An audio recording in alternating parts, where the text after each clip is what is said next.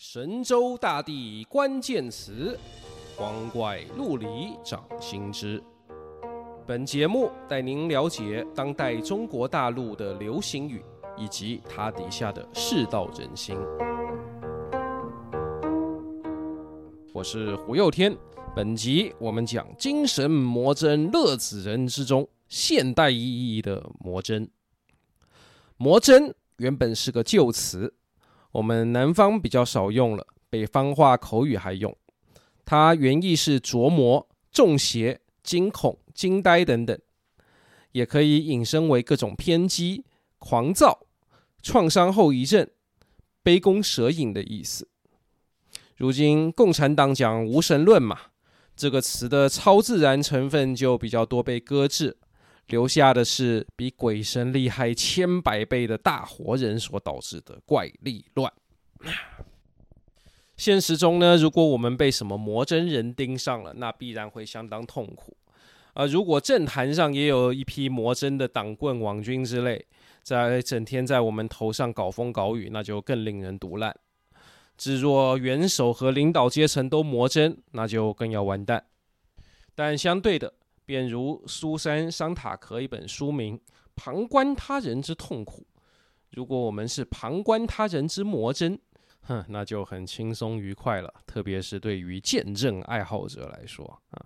二零零五年，德国电影《帝国毁灭》里有个片段，是穷途末路的希特勒在开会的时候啊，听到所有消息都是坏消息，一个个希望全都破灭，于是崩溃、发飙、无能狂怒。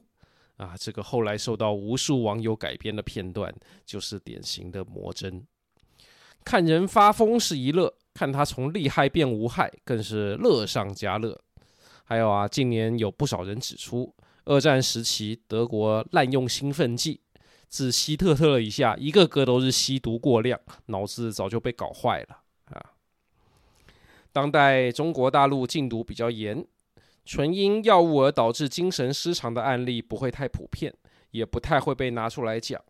但是呢，也并不只是个人用的成瘾药物才算毒品啊。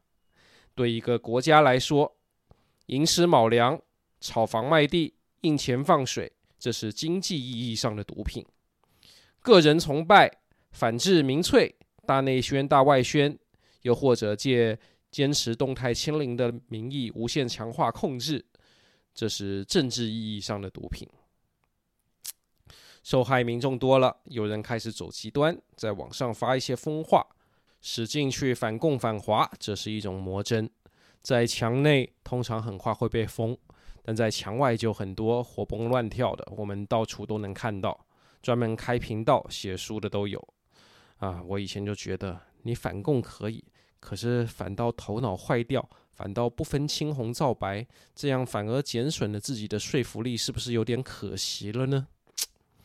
这几年我才把这种观念改过来啊，人首先需要的是宣泄情感嘛，不一定真要达成那个宏大的目的。啊，不然如果所有人都能用强大的理智去隐忍、伪装，装出一副让你看着舒服的样子，还处处紧贴市场需求，让你轻易挑不出毛病，那这个世界就太可怕了。我们就会更加魔怔，看什么都觉得啊，这是不是谁在搞认知作战，要操弄我的认知？啊，每一句话都不单纯，每件事情背后都有阴谋，乃至于。我们会变成这种疑神疑鬼的鬼样子啊，也是某个大阴谋的一部分啊。所以啊，那种每天都在正常能量释放的魔真人，用台湾的话来讲叫政治魔人，相对来说倒也还是比较可爱的啊。那比较不可爱的呢，就是那种睁眼说瞎话的啦，像是既得利益群体，例如。先前炒房欠了一屁股债的政府，眼看着续不上了，逼急了，赶紧叫报纸、电台、专家学者出来呼吁民众继续努力生产接盘。呃，这是否也是一种魔针呢？呃，不一定，要看那个讲话的人有多么情真意切，还有讲出来的话离现实有多远。那些讲话的人呢，通常也都很精，就算讲蠢话，也多半是装傻，不是真傻。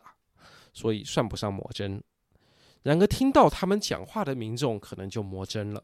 例如这个句型，看到这公告出来，我整个人都魔怔了。他们居然连这种话都讲了出来，情况是有多糟糕啊！这个世界太魔幻了，我没疯，是世界疯了。我不知道该怎么面对自己的国家与人生了。啊，我过去在大陆的电视剧和小说、散文、日常聊天里，也只是偶尔看到“魔真”这个词，但到二零二零年前后。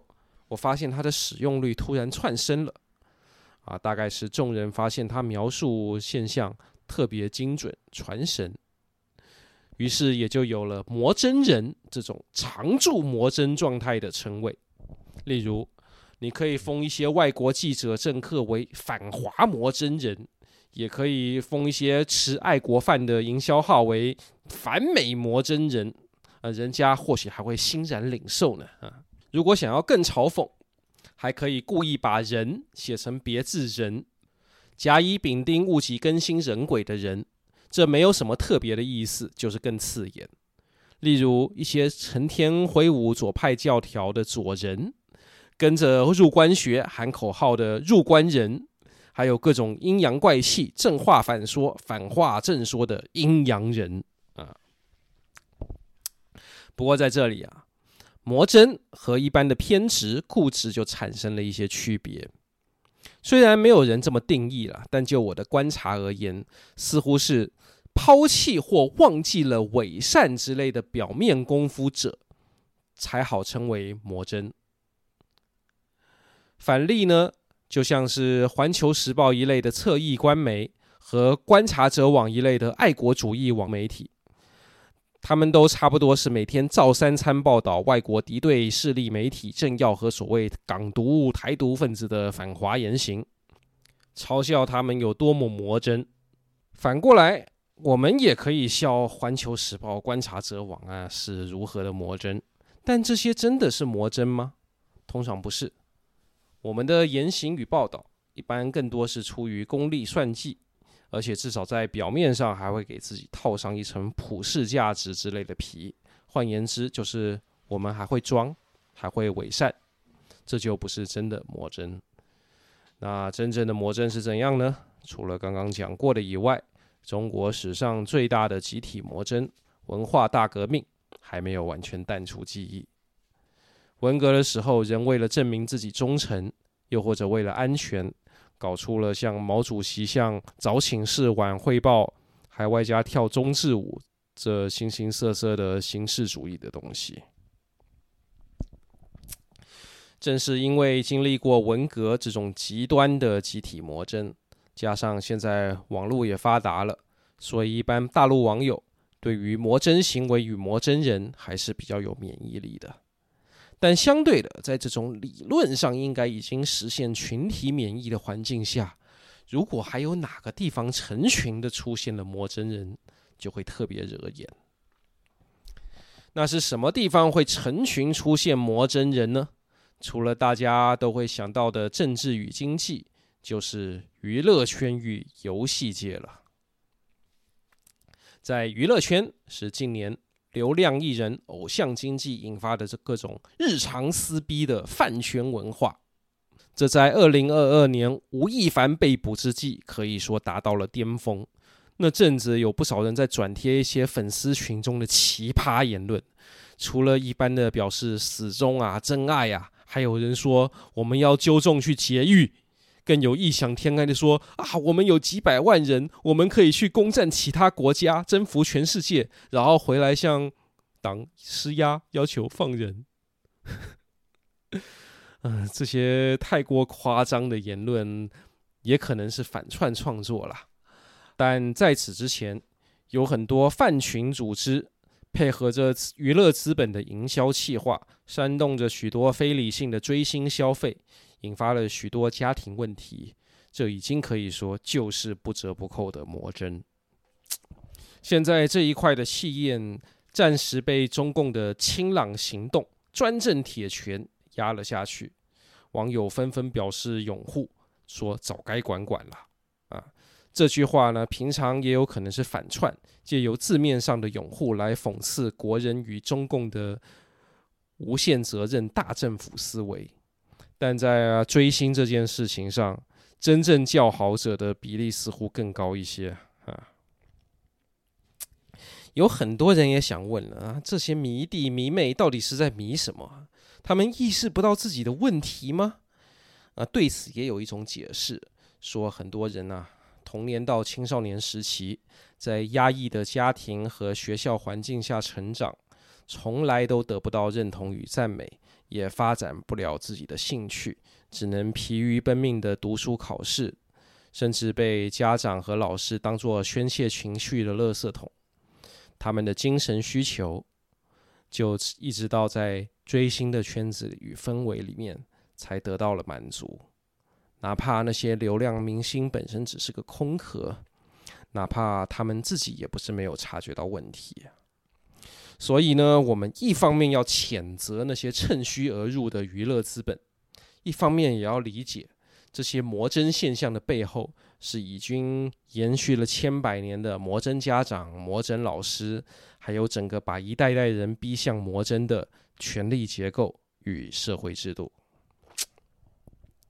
但理解归理解，你看到这些什么明星后援会，你还是受不了，还是会骂白痴，还是会想啊，还是得要共产党才能把它统统管起来。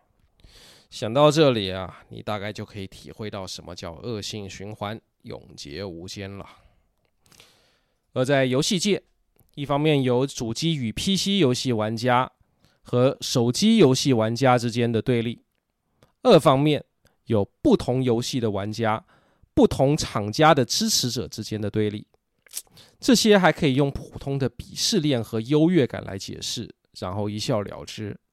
而比较严重，导致魔真人越来越多的问题呢，是传统买断制、月费制游戏的利润远不如现今免费加内购制的氪金游戏。在这样的环境之中啊，玩家和厂商形成了一种怨偶式对立。这生态推着厂商不断踩着玩家的心理承受极限来吸金，玩家对此心知肚明，但又已经投入了时间、金钱、情感，于是不甘心又放不下了，就可能开始怨恨这样的自己，怨恨这样的厂商，怨恨这样的业界，当然也会怨恨政府的管制，说啊，如果不还那么多的话，我们的环境会不会比现在好许多？等等。但是没人搞得过党啊，那就只有把矛头指向厂商和其他的玩家啦。一些比较随和的玩家啊，因而有所吐槽，说不看论坛，天下太平。吵归吵，闹归闹，游戏还得玩。或许也有一些人经历一些事情以后，大彻大悟，不玩了。但你不玩，还有的是人玩，更有几百万人指望着靠这一行吃饭。所以，这种怨偶式的关系也就必然会继续下去。总之呢，魔针有其一体两面，一面是建筑在某种扭曲现实的信仰之上的群体认同，一面是信仰或固有认知被击碎、击穿、击溃之后的无所适从。无所适从，就要建立新的信仰、信念、信任、新的泡泡。但如果新的泡泡也很快就被戳破，玻璃心又碎一地，那又该如何是好呢？于是就有了乐子人，一个我认为当代中国最最最伟大的新词。我们下集继续。